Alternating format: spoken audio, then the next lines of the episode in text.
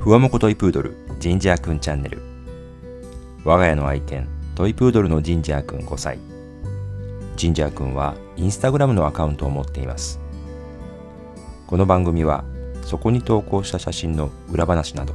バックグラウンドストーリーを紹介するプログラムです。この番組は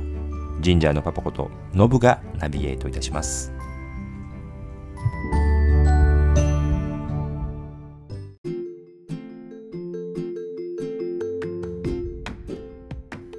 改めまして皆様こんにちは第14回目の配信となりましたいかがお過ごしでしょうか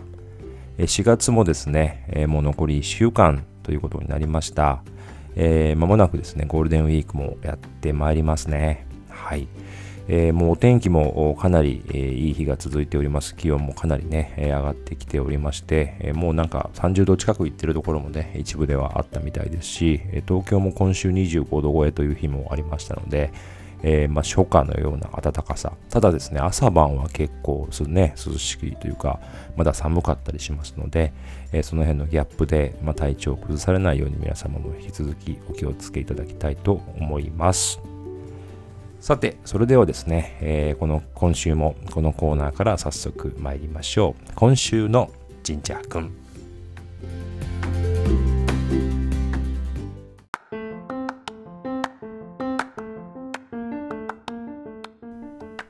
さあ今週のジンジャーくんですがスイカと一緒に写真を撮っておりますが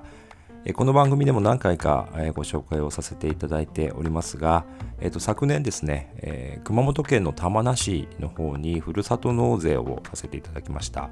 その返礼品というのはですね、あの年間、5、6回あの定期的にフルーツが送られてくるという返礼品なんですけども、今回それでスイカをいただきましたというご紹介をさせていただいております。まあ、本来ですね、スイカというとま5月、6月ぐらいに発送というふうなね、予定になっておったんですけども、え今年は収穫時期がちょっと早くなりましたということで、まあ、今、旬で美味しいものを食べていただきたいというところで、え、ちょっと早めに送りますというようなメッセージが入っておりました。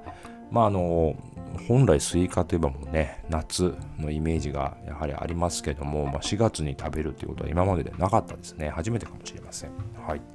で今回、まあ、小玉スイカを2ついただいたんですけども、まあ、小玉といってもですね、まあ、結構な大きさがあります。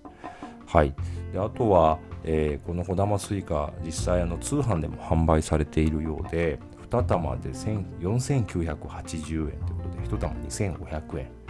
これかなり高級なスイカですね。うん、まあ確かにもうめちゃくちゃ甘いです。甘いし、えー、うん、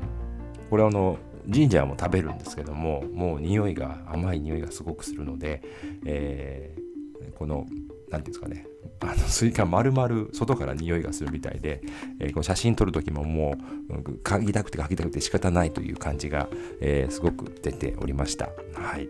まあ、スイカはね、あのすごくみずみずしくて、シャリシャリシャリシャリね、えー、じんちゃんも食べておりまして、もうめちゃくちゃ好きなようです。あのフルーツ好きですよね。前回のいちごもそうでしたけども、まあ、梨とかね、うん。まあ、あの、あげていいもの、悪いものっていうのをいちいち、あの、毎回こうチェックしてね、それからさあの食べさせているんですけども、スイカは、まあ、やっぱ水分が多いということで、えー、犬で食べても OK ということで、美味しく食べております。で今回、まあ、熊本県ね、えー、いただきましたが、スイカの生産量が日本一ということで、えー、特に、えー、この小玉スイカは4月から6月に収穫され、え、糖度が高いのが特徴ですということでございますので、まあ、ぜひ皆さんもですね、ご興味ございましたら、え熊本県の小玉スイカというのをですね、検索していただきますと、えー、いろいろと出てくると思います。よろずやふるさとさんとですね、よろずやふるさとさんで検索いただくと出てくるかと思います。まあ、あんまりこの熊本っていうイメージは僕はあんまなかったんですけどね。ただ、まあいろいろスイカが取れるところっていうのをまあ検索してみると、そう、やっぱりあれなんですね。えー、熊本多いんですね。あと千葉とか山形、鳥取、新潟、長野、うん、まあ、いろんなとこ取れるんですね。はい。そっか。熊本はやっぱりこう、えー、いろんなフルーツが取れるということで、まあ、ふるさと納税でもね、今回いろいろいただきました。梨とかメロンとか、いちごもそうでしたね、前回の。あとは、えー、白縫いという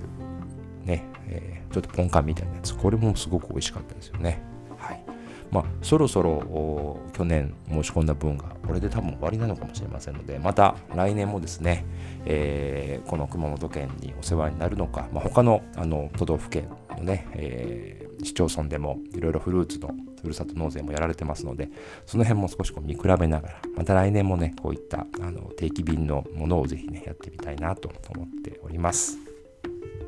今回は、えー、熊本県玉名市さんからいただきましたふるさと納税のですね小玉スイカとともにジンジャーをご紹介させていただきました